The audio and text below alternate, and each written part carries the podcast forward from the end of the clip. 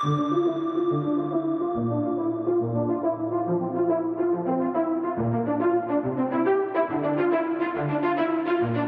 is the Multi Faith Matters podcast. I'm your host, John Moorhead.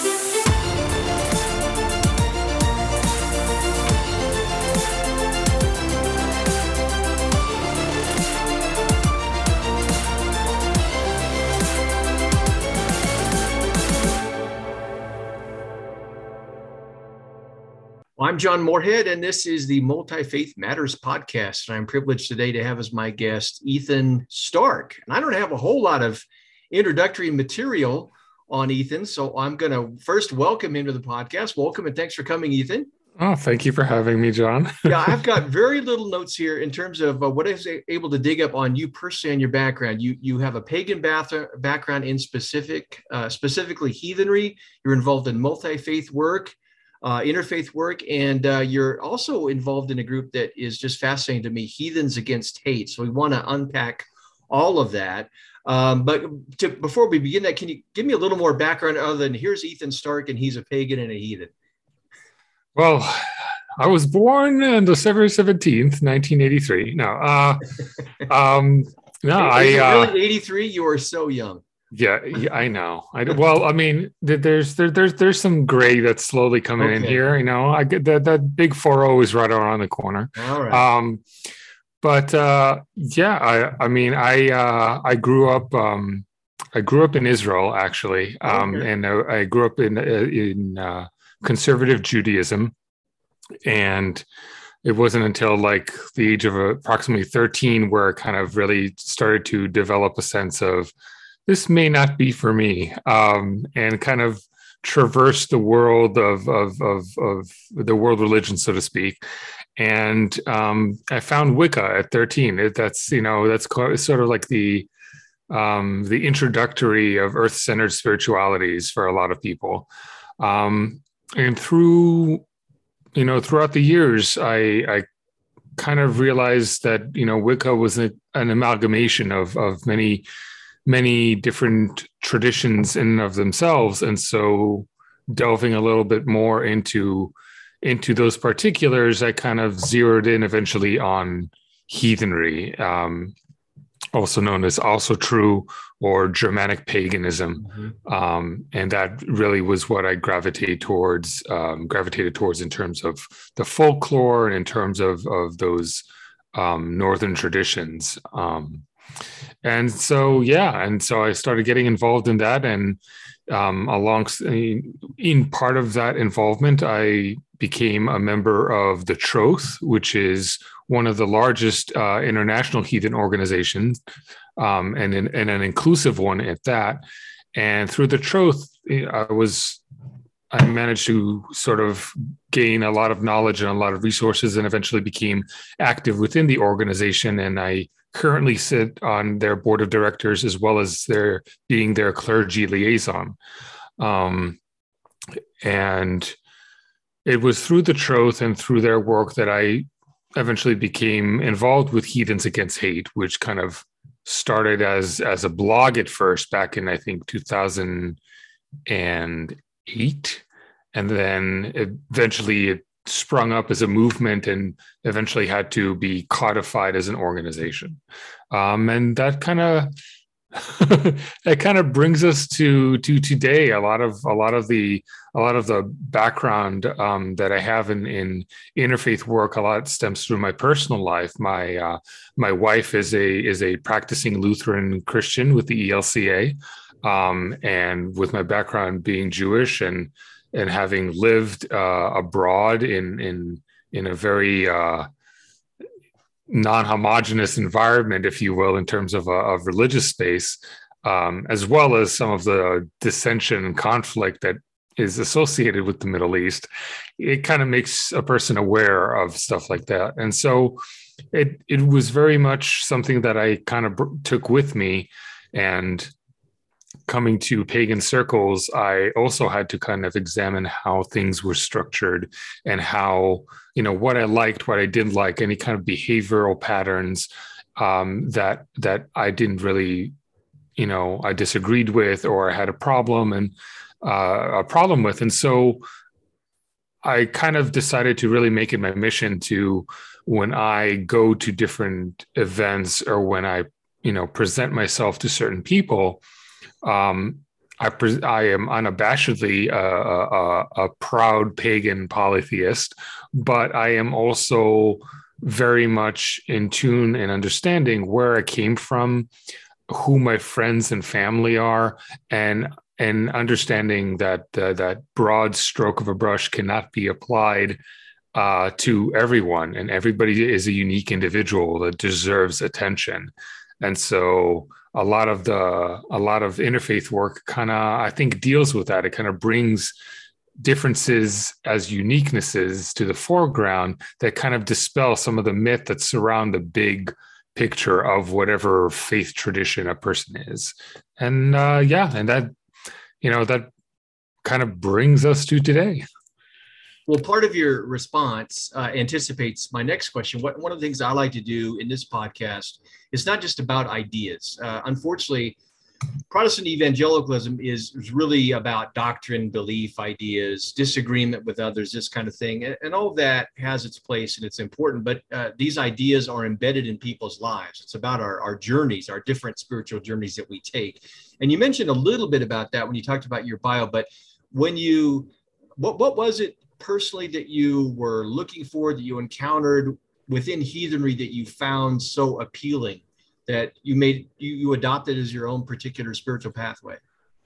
Um, a lot of that it it kind of it kind of developed in gradation. It wasn't something that that that it wasn't an, an epiphany. It wasn't it, it wasn't some sort of some sort of revelation. Um, a lot of uh, a lot of pagans would probably have similar experiences where they they gravitated toward a particular idea of what they wanted out of a faith tradition out of a spiritual uh, pathway and kind of started going down that stream collecting different things along the way of, of things that gravitated and appealed to them.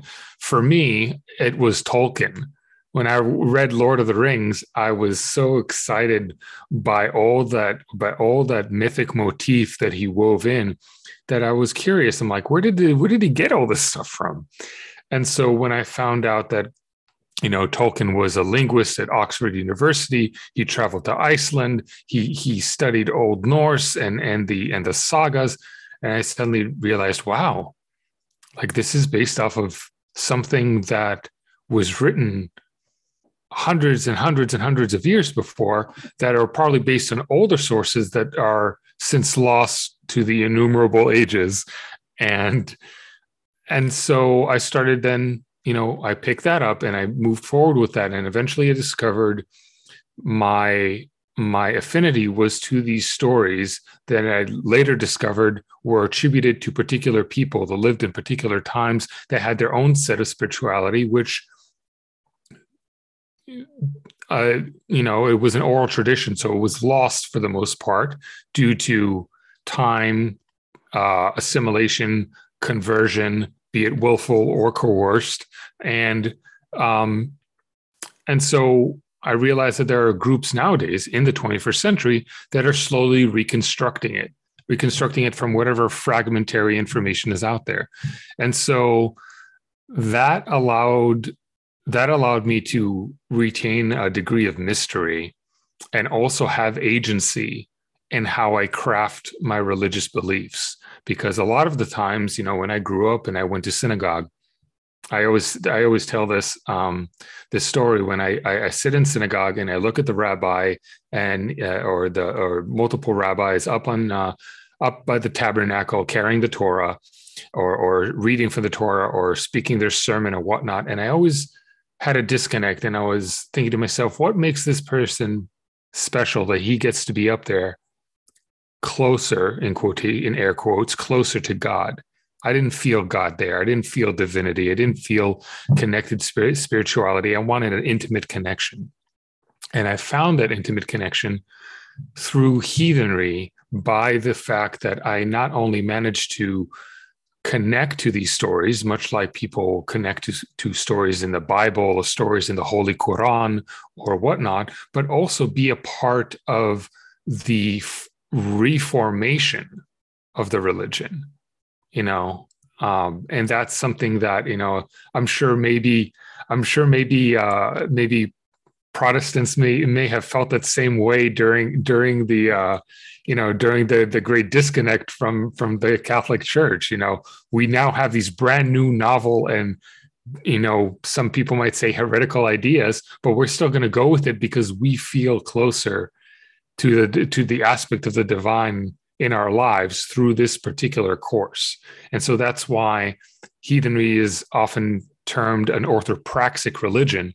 We value correct practice over correct belief because we don't have a holy scripture. We don't have any any dogma and we don't have a particular system. And because we're so decentralized we're relying on practice and our own personal practice. And that degree of intimacy is what ultimately led me to fall in love with heathenry.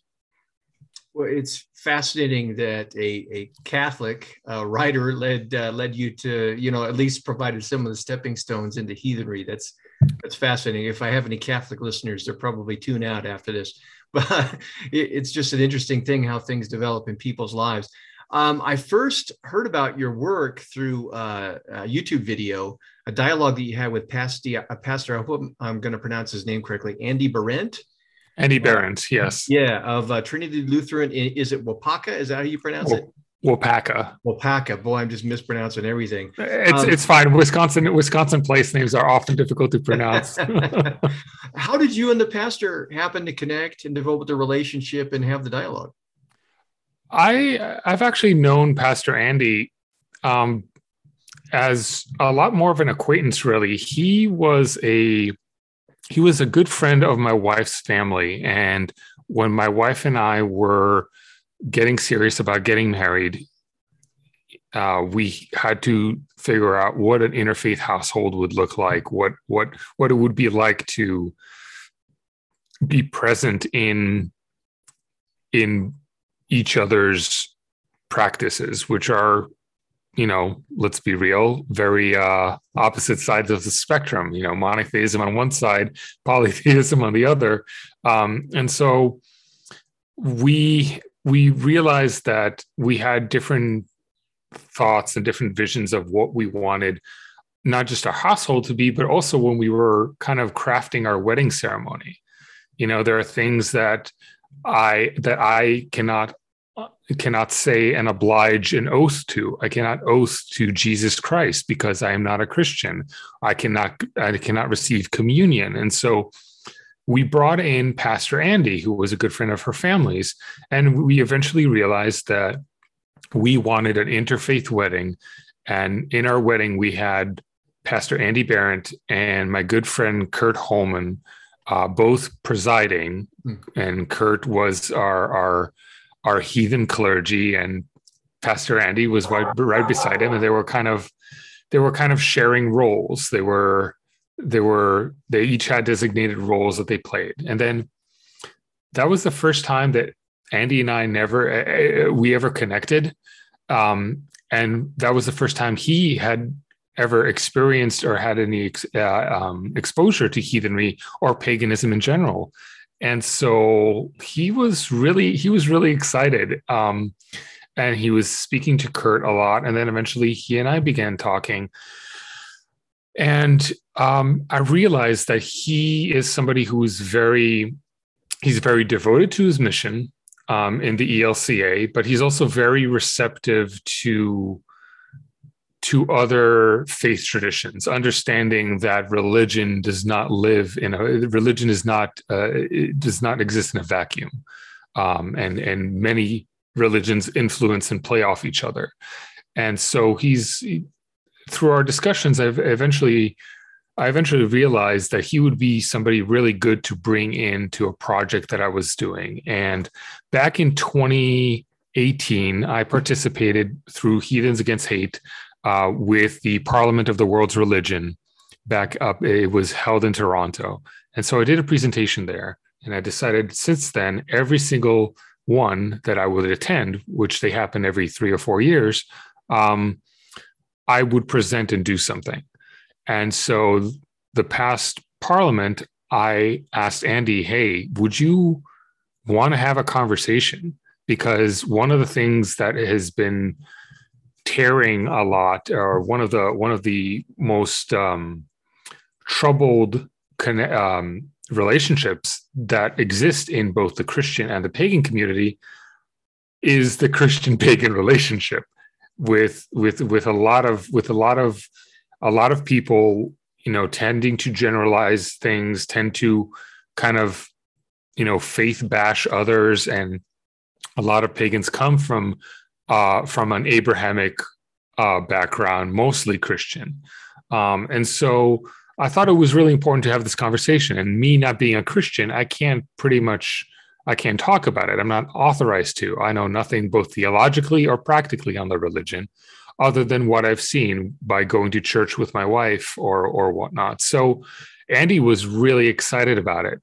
And he and I sat down and we started figuring out well what kind of points we talk about because talking about religion is even even the most even the most basic concept uh, and as you have seen in that talk, like we were talking about divinity, ecology, and humanity, and and even those are broad that can talk, be talked about for for years, um, solely on those subjects. So we, you know, we work to try and concise ourselves and try to see what we can do in order to in order to hit the really good points that will allow people to at least latch on to those points where we can have that discussion and further and further that discussion in the future. And so that uh, that discussion that you saw on YouTube was essentially our um, our preamble and our public preamble essentially to the discussion that we were having for people who attend in parliament.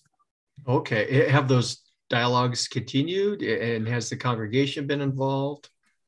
Um, the congregation was involved during the Q and A, which which you may have seen in that video. Uh, I've since received several uh, feedback from from several congregants uh, since I, since that discussion, both when I was visiting Waupaca again, and you know, Pastor Andy is is really a pillar of the community there. So it's kind of hard to be in public with Pastor Andy, sort of like the celebrity of the, of Waupaca, where people just stop by, say hello, and some of them uh, did manage to introduce themselves saying, Hey, I sat down during your discussion because this was at a time where even though we were on stage without masks, everybody else was masked in the uh, in the congregation. So I didn't recognize faces at the time.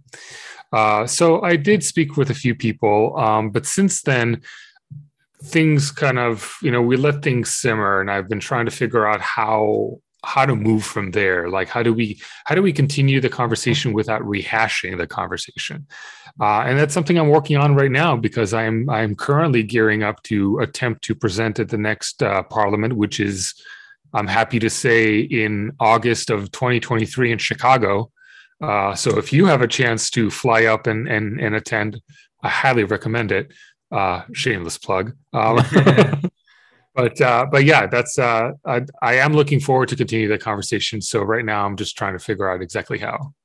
Yeah, I love the opportunity to attend. Um, I led a grant team of three evangelical Christian pastors and three evangelical scholars uh, called Multi Faith Matters, which is what this podcast and organization was birthed out of. And uh, we met periodically in different locations for the team members. And uh, I'm in the greater Salt Lake City area. And we had the meeting here in Salt Lake at the time when the parliament was meeting in Salt Lake. And so our team was able to go and we didn't present any panels or anything, but we had uh, several panel uh, team members had relationships with those in the pagan community who were there. And so we met for dinner.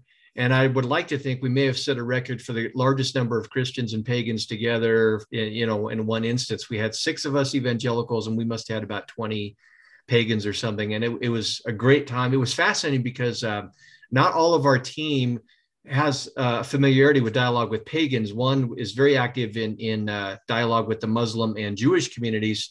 He's very comfortable in that environment. And I watched him that evening and he was very uncomfortable with the pagans. So it was insightful for me because just because one is comfortable in one interfaith arena or context doesn't translate to everything that there are some unique specifics about that kind of thing. But uh, i would love an opportunity to you know be a part of that what's going on in chicago. It'd be nice to put together some kind of formal you know pagan christian dialogue kind of thing. If i don't know if that's what you're you, you said you were trying to put that together? Yeah I, i'm i'm i'm trying to ruminate on how i can get this a little bit a little bit a little bit larger because the conversation I initially wanted to do, that I initially wanted to present to Parliament, because I initially spoke to uh, Phyllis Curott, who is one of the one of the um, managing directors of Parliament, who is also a very well known uh, uh, Wiccan priestess, um, and and she and I were convor- conversing back and forth on on what we wanted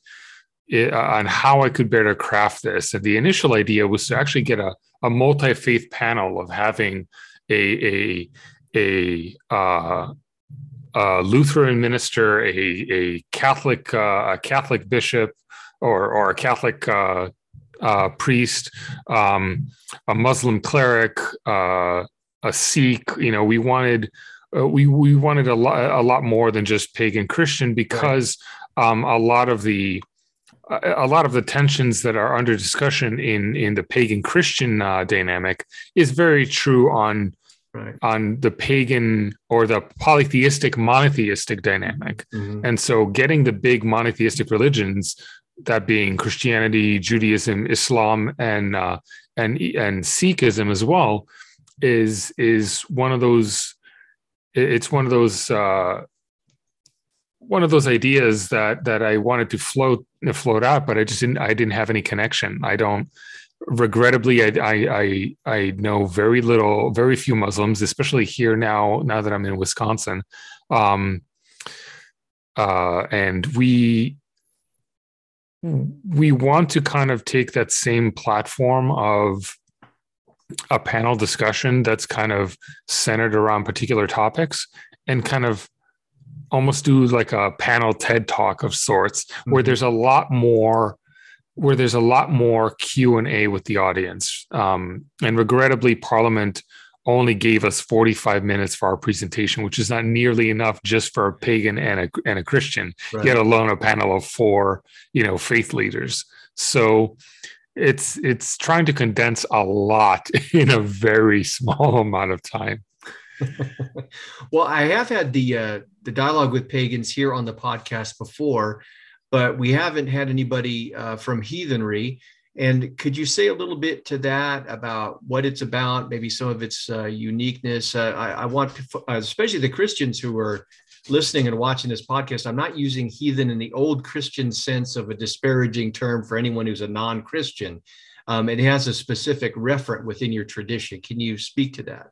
Correct. Um, and and thank you for mentioning that. Uh, usually, I kind of I kind of lead that with my elevator pitch there. that that heathen, eh, while it while it, while it has been used as a in a pejorative sense, um, modern heathens nowadays have have opted to to create it as an approbative, similar to similar to how Lutherans or or, or Lutheran was a pejorative back you know back in the day and then lutherans or, or evangelicals were like you know what no we're going to take that and we're going to call mm-hmm. ourselves lutheran because we're proud of of that of that disconnect mm-hmm. um, but heathenry essentially uh, also known as Asatru or germanic paganism is essentially a pagan or polytheistic belief in uh, or reconstruction of the beliefs of the germanic people that once inhabited uh, central and northern and insular parts of Europe. So a lot of the mythology that you're familiar with of you know the god Odin or Thor or Freya or Frigg,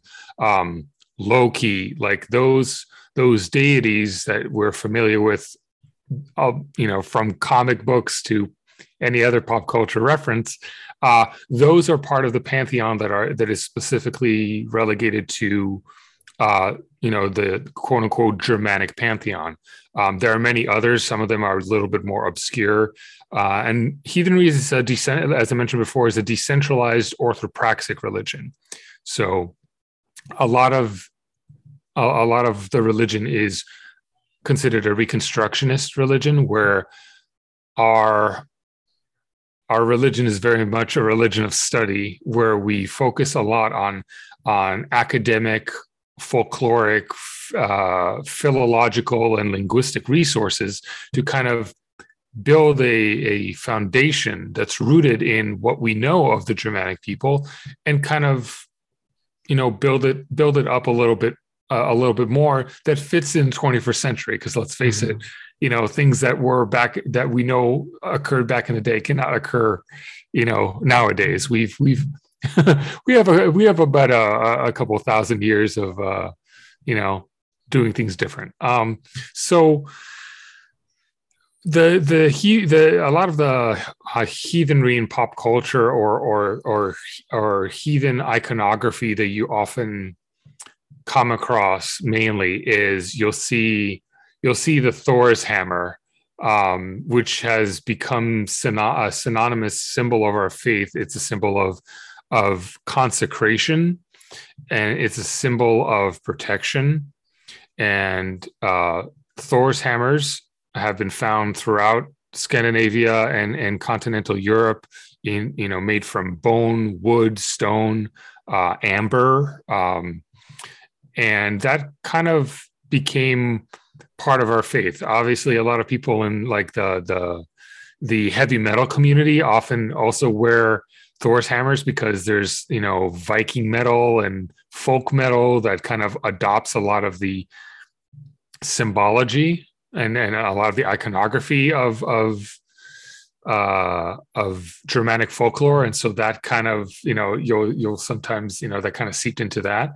Um runes which is a a system of writing um that has been used for commemorative inscription and calendar making um is also a very popular a very popular uh, symbol that you may see. And the most famous act that you normally see is people raising horns which are literally like you know cattle horns that are often often filled with mead or other kind of alcoholic libation although nowadays it could very much be non-alcoholic. Um, and we kind of you would kind of see that in in a in a ceremonial fashion and so heathenry is essentially the the the celebration and the reverence and the honoring of gods, of nature spirits, and of ancestors. And important to specify ancestors can be both ancestors of blood, meaning kinship, your grandparents, great grandparents, and so on and so forth, but also ancestors beyond your blood, people that are worthy of honor, people that have existed that are worthy of honor, who may not be connected to you um, genetically or biologically or whatnot. Um, but those are kind of the primary primary things that that heathens often revere in their in their spiritual practice. Well, I've uh, interacted, as I've said before, with a number of pagans in, in dialogue, and uh, I'm familiar with pagan Christian dialogue and dialogue with other that pagans do with other traditions. But you were the first uh, heathen that I've encountered in this. Is it fair to say that there aren't many heathens doing dialogue, or is it just not as well known? And can can you then talk, talk a little bit about the kind of dialogue work that you're doing? So I one of my biggest criticism criticisms about paganism and especially about heathenry um, is that we're very insular, and that has been born both out of a mistrust but also born out of certain practices. Mistrust, because a lot of us are, by Christian accounts, apostates. We've renounced our, our, you know, we've renounced our previous faith, be it if we were Jewish or Christian or whatnot, in favor of another that we had found that we connect to. Um, nowadays, we actually are coming up to the point where we do have generational heathens, which is good to see, that are born into heathenry. But many of us um, are not. Many of us were born and raised in different religions. So when we leave a faith, we oftentimes we oftentimes leave it with either unanswered questions or like you know like disgruntled teenagers, we often leave in a huff. And mm-hmm. so, and so we have sometimes we may have unresolved issues that are might, you know, might be very valid issues, but you know, unresolved nonetheless. And so that that could create distrust. Um, the other is out of practice. What heathens do mainly, one of the most sacred things that we do is we we commit ourselves to oath taking.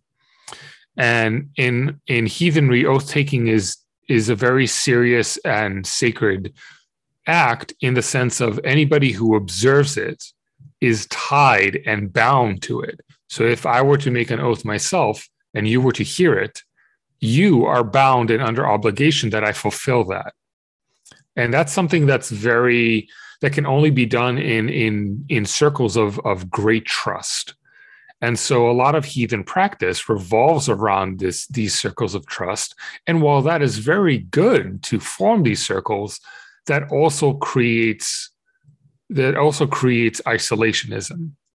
And that's why unfortunately a lot of the well fortunately and unfortunately the fortunate part of this is that we've taken a lot of our time and energy into formulating our practice and developing our practice and finding more ways to to to add omit and change based on you know like i said before like historical findings and and whatnot. And so we are building ourselves a good foundations then we are focused on our work as heathens. But the downside to that is that we have not developed enough focus outward and enough attention to educate the outside world on what heathenry is and does. And that you know unfortunately is is you know the chickens are coming home to roost you know a lot of people are are taken aback. They're, they're they don't know much about heathenry. And unfortunately due to certain you know current events these past several years um, heathenry some has sometimes come in the foreground in the shadow of white supremacy, and that's and that's something that is even more so prompting myself and others to get out there and and get into interfaith spaces and and and educate more on heathenry so that a uh, a more wholesome and more inclusive understanding um, be brought to light. Yeah, it's it's uh, if it's any consolation, I don't know that heathenry is the only insulated religious community. I think there's just a natural human tendency. We focus on our own lives, our own religious community, and I think folks like you and I are probably more the exception than the rule in that you know we really want to deep dive not only within our own traditions, but we we also have an outward focus. We want to understand others. We want to have the dialogue, and we're constantly pulling members of our own community into those liminal spaces to try and encounter others. So, but but I do appreciate the dynamics, the special dynamics that pagans and heathens uh, have encountered that that added extra layer of difficulty to that process. Now, you, you mentioned um, uh, white supremacy and that type of thing, which leads to the natural question. You're doing this interfaith work. You're also with an organization called Heathens Against Hate, which to me is fascinating. Can you talk to that and how your interfaith work uh, in my experience, my interfaith or multi faith work uh, has both internal and external dynamics to it. And many times it's the internal dynamics, it's the intra faith that is more challenging for me than the interfaith. I oftentimes have an easier time interacting, whether it's a pagan, Satanist, Muslim, and I get pushback and blowback from members of my own community who think I'm liberal, compromising, not being faithful, et cetera. Maybe I'm not even a true Christian kind of a thing. I would imagine that you experience even more intense dynamics in those regards. Could you speak to that? Yeah. So there's through my work through Heathens Against Hate, which where we we've formed ourselves as a as a education religious organization um, to create better awareness on inclusive practices in heathenry because the the big the, the big pink elephant in the room in heathenry is the fact that a lot of American heathenry was born out of a very exclusionary, very bigoted, and very racist foundation. and it took it took several years until like the early 90s where there was a, a, a, a you know a, a, schism of sorts and and in heathenry you would often find two camps the inclusive and the folkish coming from the german völkisch meaning of the folk or of the people folkish heathenry specifically has the caveat um, that in order to belong, you have to be of European descent, aka white, which puts a genetic marker on on whether or not you can belong to to a religion. Something that uh, uh, Mattias Gardell in his book Gods of the Blood termed the bio- the biologization of spirituality, um, and that's essentially what folkish heathenry does. And inclusive heathenry is exactly counter to that. We don't care it doesn't matter because the gods call to whomever and and you cannot put uh, any kind of mark on it and so that's kind of the work the heathens against hate does is that we're we're bringing you know we're we're kind of shining a light to not just the differences but also to our own problems within our own tradition.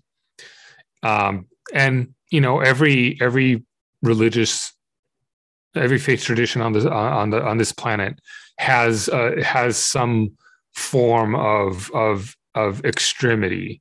And for us it's it's white supremacy which has co-opted our our symbols the same symbols that i that i mentioned earlier.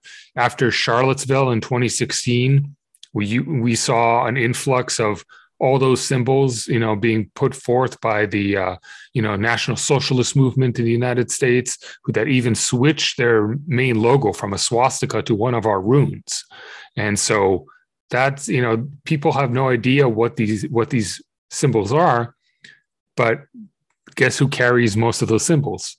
We do, mm-hmm. and so we have to then explain before we can even explain heathenry, we then some people actually have to, you know, take a take a few steps back and say, first of all, I'm not racist, and then develop a kind of better rapport. And it's kind of really confusing and and and to the detriment of of of, of everything that occurred up until this point.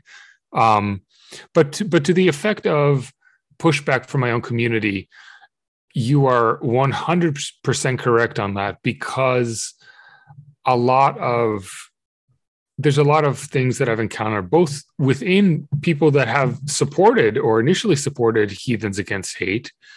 Um, some people thought that we were too soft because we also believe in rehabilitation. Um, a lot of a lot of our work that we try to do, we model or try to model or or put as an exemplar with the work of Life After Hate, which is uh, which is a great nonprofit that is comprised of and founded by former extremists to reform extremists who leave the movement. Something that takes years, something that takes you know a lot of time, effort, blood, sweat, and tears to do. Um, and we believe in that. And some people, some people thought that we're being too apologetic. That you know Nazis only deserve to be punched. right. and and it's it's something that while I don't but while I don't subscribe necessarily to the doctrine of turning the other cheek, I do subscribe to the doctrine of compassion. And there is a way of, of, of dispensing compassion. And sometimes sometimes there are people that choose not to receive it. And so I will dispense it elsewhere. Um, but ultimately, we want to show compassion by allowing people to have the option of working to opt out.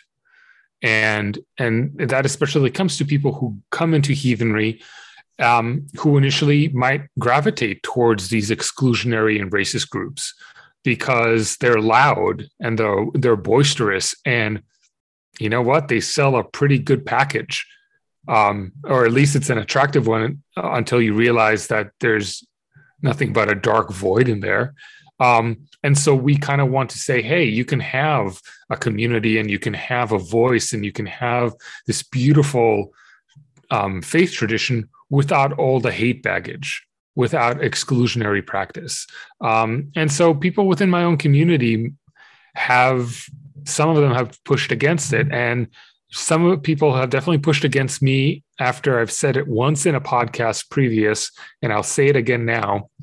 and for all the pagan listeners, especially heathens, um, you will you might disagree with the statement, but I used to believe that exclusionary heathens or folkish heathens are not heathen. And that is an inaccurate statement to make from a religious perspective. They believe the same things that we do. They honor the same gods that we do. They even worship in similar manner that we do, with the exception of their their extreme extremist ideology that's attached. While that extremist ideology is not something that has ever been a part of our religion, to say that they're not and completely, you know, you know, kind of throwing the baby out with the bathwater. Um, like you, it, you can't do that. So, unfortunately, yes, they are heathens. We have to count them in our religious category, and we have to understand that this is a, a part of our religious category that we have to work with and we have to accept. We have to accept that there are people that have their own ideas, even if even if those ideas are things that we vehemently disagree with. And so a lot of the pushback that I've received um, as of late has been that. And it also has been my conversation with Christians because there is a lot, a lot of religious trauma mm-hmm. that occurs now. And, and I'm not, I'm not, as I have no degree in psychology. I, I don't know how to deal with it. I only know that I can understand, respect, and hope that I can somehow reach people in a certain way that allows them to at least examine that.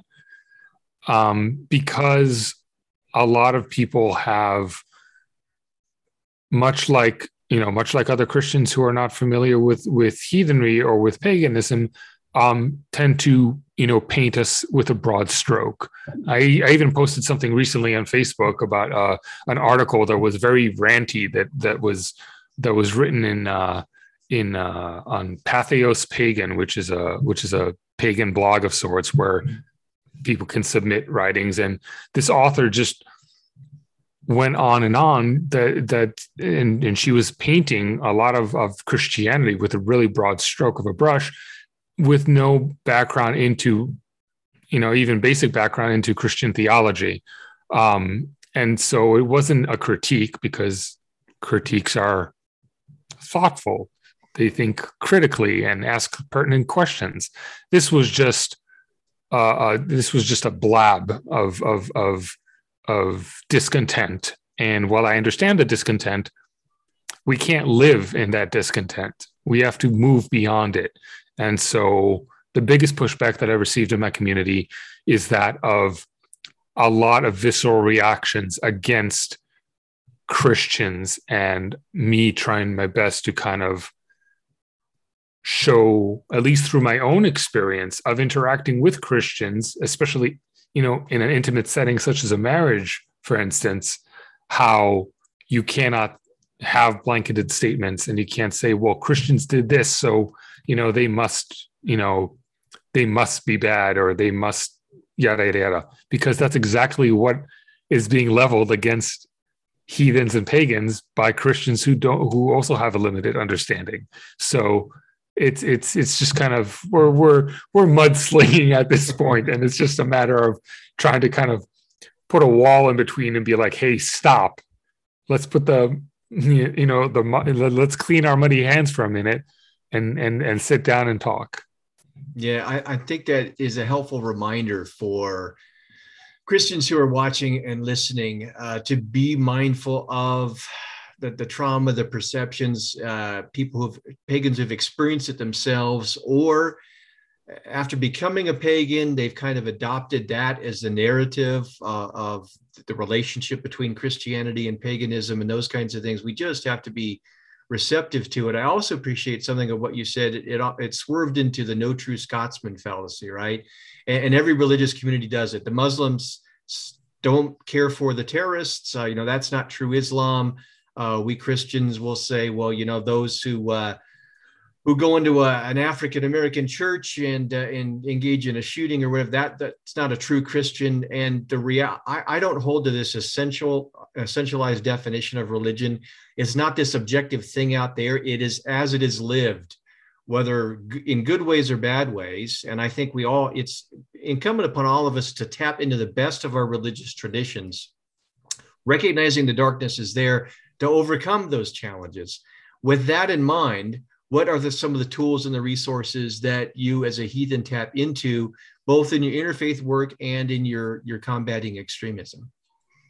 Well the main the main or the main resource in any of a situation like that is information right? And and disseminating disseminating that information properly and and to the right people. A lot of what we do at least with heathens against hate what we try to do is um, we have some prison in reach where we try to reach people in prison because prisons are the hotbed of of racism and extremism in the United States, at least, um, and and a place where it's already segregated and it's already different with its own set of culture and rules or whatnot.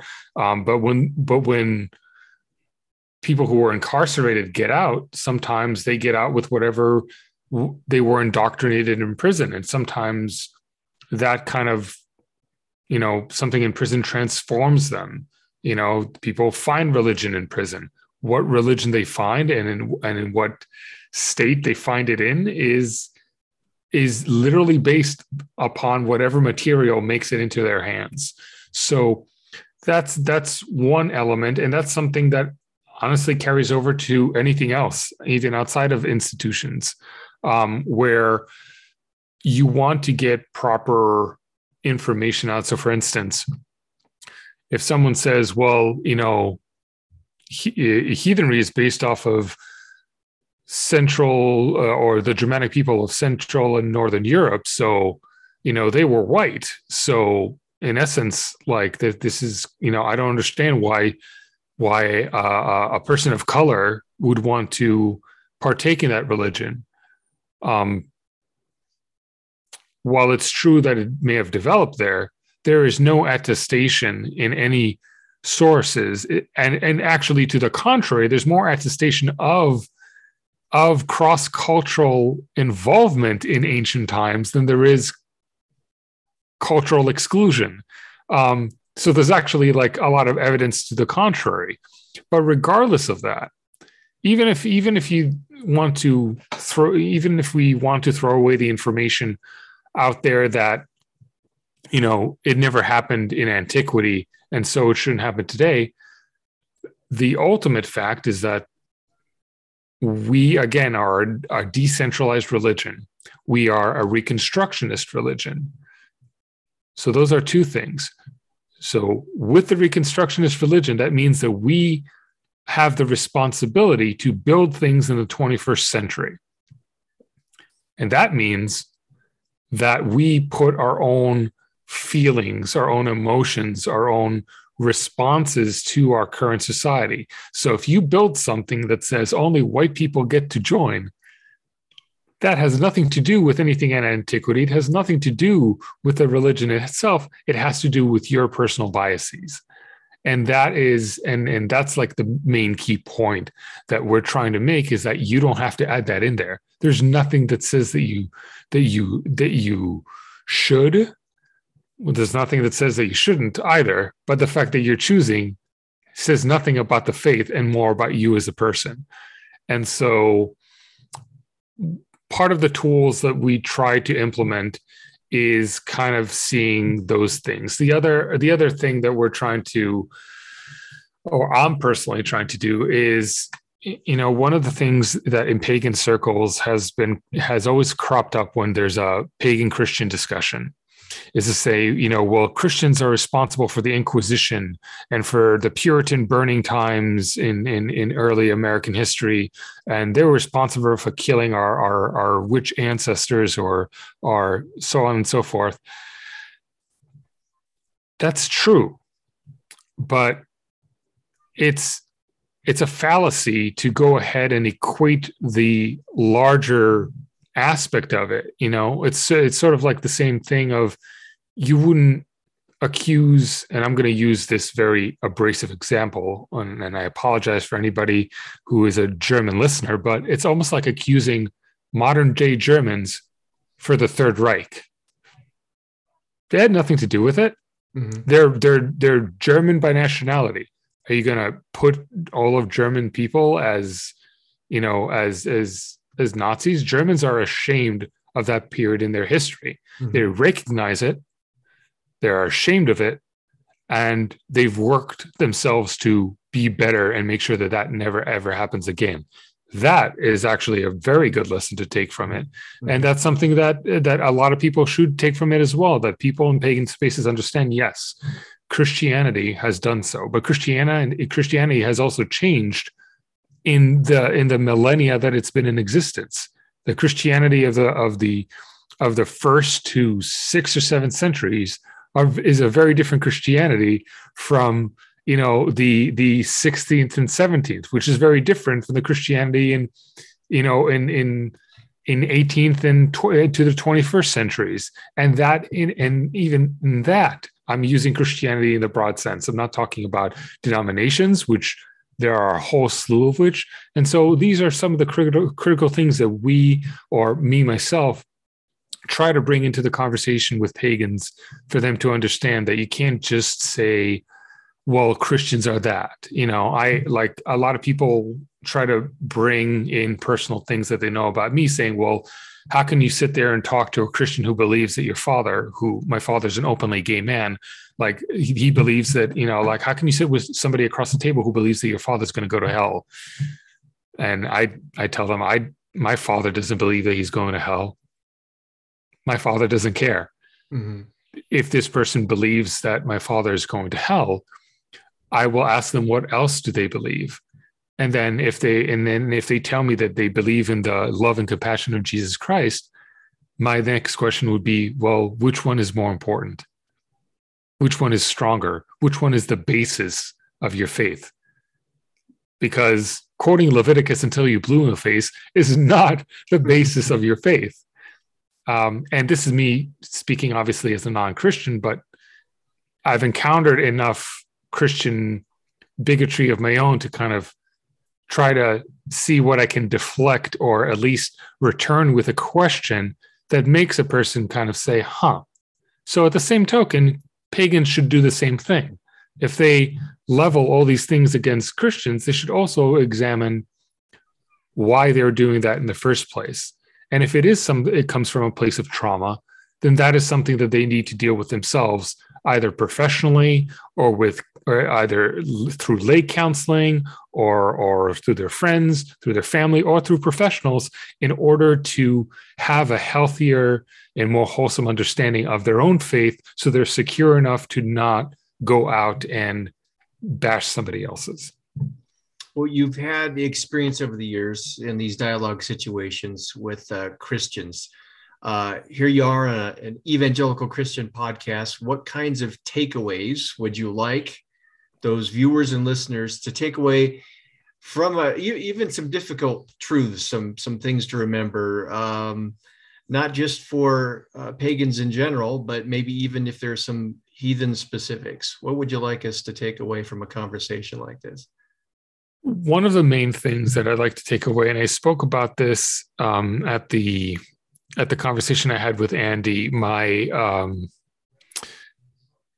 my my commandment theory, um, which this tr- the, the theory transcends whatever whatever religion is whatever religion it is that is not christian. But the my commandment theory based on a, on a story and people can uh, can see the can see the talk in detail but basically the commandment theory is is that a christian remembers one of the main commandments of thou shalt have no other gods before me and that's the first thing that that that that that comes to mind when encountering somebody of another faith especially one that is antithetical to monotheism to that particular commandment.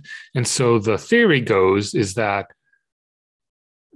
they think about this commandment and then think to themselves, Am I in breach of that commandment by associating or speaking with this particular person who is not a Christian?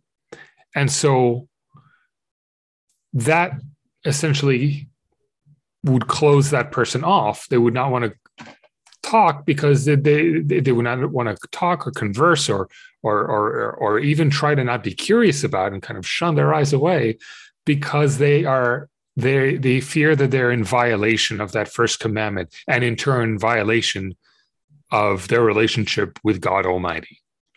And again, underline bold and italicize the word theory based on my personal experience. So, so this by no means is something that is dictated across the board, but it is something that I, that I found uh, that I found curious, um, and so I would encourage um, the evangelical listeners who are good people of the book, who I'm sure have read it many times and are very familiar with Genesis and the commandments.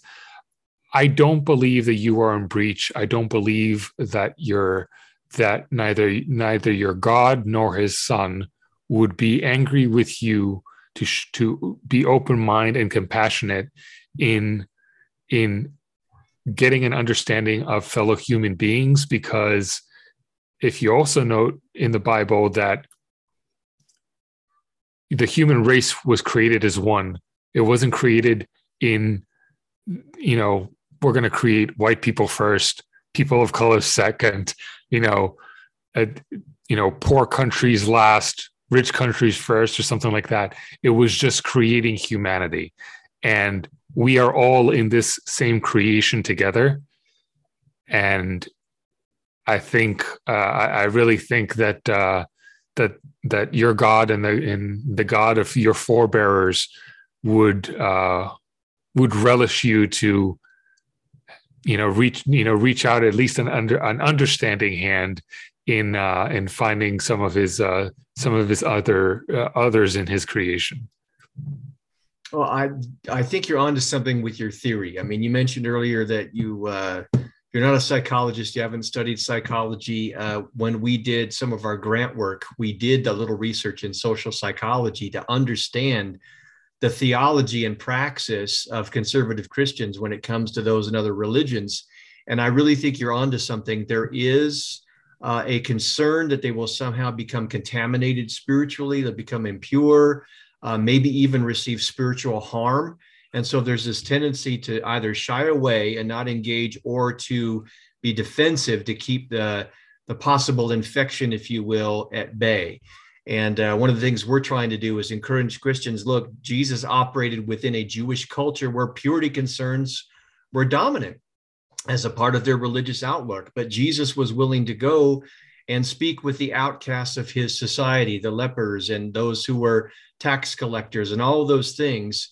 And uh, if, if we're to call Jesus, uh, uh you know, our, the leader of our uh, religious tradition, then we ought to be willing to go to those kinds of spaces that he was willing to go to. So I, I think you're onto something. I tried to give a theological justification for what you're encouraging from your religious framework, but I think you're onto something there. Uh, you you have you have the I think I believe you have more religious education than myself, so you can go ahead and dive into that for sure. well, as we draw our time to a close, could you mentioned a, a book when you and I were conversing before we started recording the podcast? Can you mention that one again, and any other books that you would recommend for viewers and listeners to learn more about uh, heathenry and paganism in general? Um, so with heathenry and paganism is such a large umbrella term uh, that I I can't even start on a particular book because you know we are also broken up. It's sort of like if you had Christianity 101, like where would you go? Right, right exactly. um, so, but more specifically to heathenry, the book that I mentioned earlier was American Heathens by Jennifer Snook. Um, and she uh, she's a professor in uh, Grinnell University, and she did the closest as she could uh, census of American heathens, uh, heathens in the United States. You know, in terms of our numbers, in terms of the of the tradition and and certain time of uh, perspectives and beliefs that we uh, hold. Um, so that's a that's a pretty interesting book to kind of get an idea more about us as a as a religious community. In terms of uh, in terms of uh, of beliefs and practice or whatnot. Um, there are a lot of um, beginner beginner books. Um, there's a beginner's guide to Asatru by uh, uh, an author by the name of Mathias Nordvig, um, as well as another one by uh, Patricia Lafayllve. Um, and if you see beginner's guide to and you put Patricia, you put Mathias, um, you'll it, it, should pop up. Um, and if you want a bit more uh, a bit more of an expansive um, volumes um, and um, no shame I'm plugging a bit of my organization here, sure. but the tr- but the the Troth offers um, our our Troth Volume One and Volume Two, which pretty pretty thick volumes there. That uh, Volume One kind of deals with the with the beliefs, and Volume Two deals with the practice. But it it becomes a, it, it is a little bit more detailed, but it is also very uh, very nicely cited by. Uh, uh, written and cited by multiple uh, by multiple contributors and compiled by uh, by one of our members, Ben Waggoner. And so that is definitely something that uh, that a lot of um, people who start out in heathenry usually uh, get accustomed to, and and it and it deals with a lot of things that are sometimes it sometimes gets a, even more esoteric. So it might be a little yeah, a little too much to chew. But a lot of these beginner books, and especially uh, Jennifer's book, is uh, uh, those are books that you know they're fairly fairly small volumes that can kind of get uh, get people to have a to have a basic idea. Um, and I did want to mention that when you when you were mentioning that whole idea of of kind of you know uh, spiritual uh, ickiness or spiritual right, right. sickness or whatnot, it it it's important to understand that that's kind of an under it's an understandable feeling from a from a from the perspective of like religion is so huge on our identity and and we're and we are very covetous of our identity because we feel that if we lose it um, we would be nothing.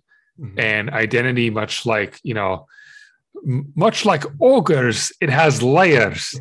So so you know it, it, religion is not everything you are even though you put a lot of you of who you are into it.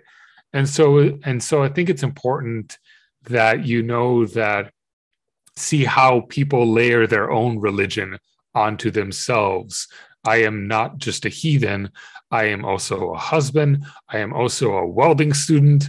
I I I, I am also I also belong to fraternities. I also belong to I, I, I am also you know love. I'm I'm learning how to dance. In in my 38 years, I I hated to I hated dancing. Now I'm going and practicing ballroom dancing. Uh, you know, there's a lot of man than I.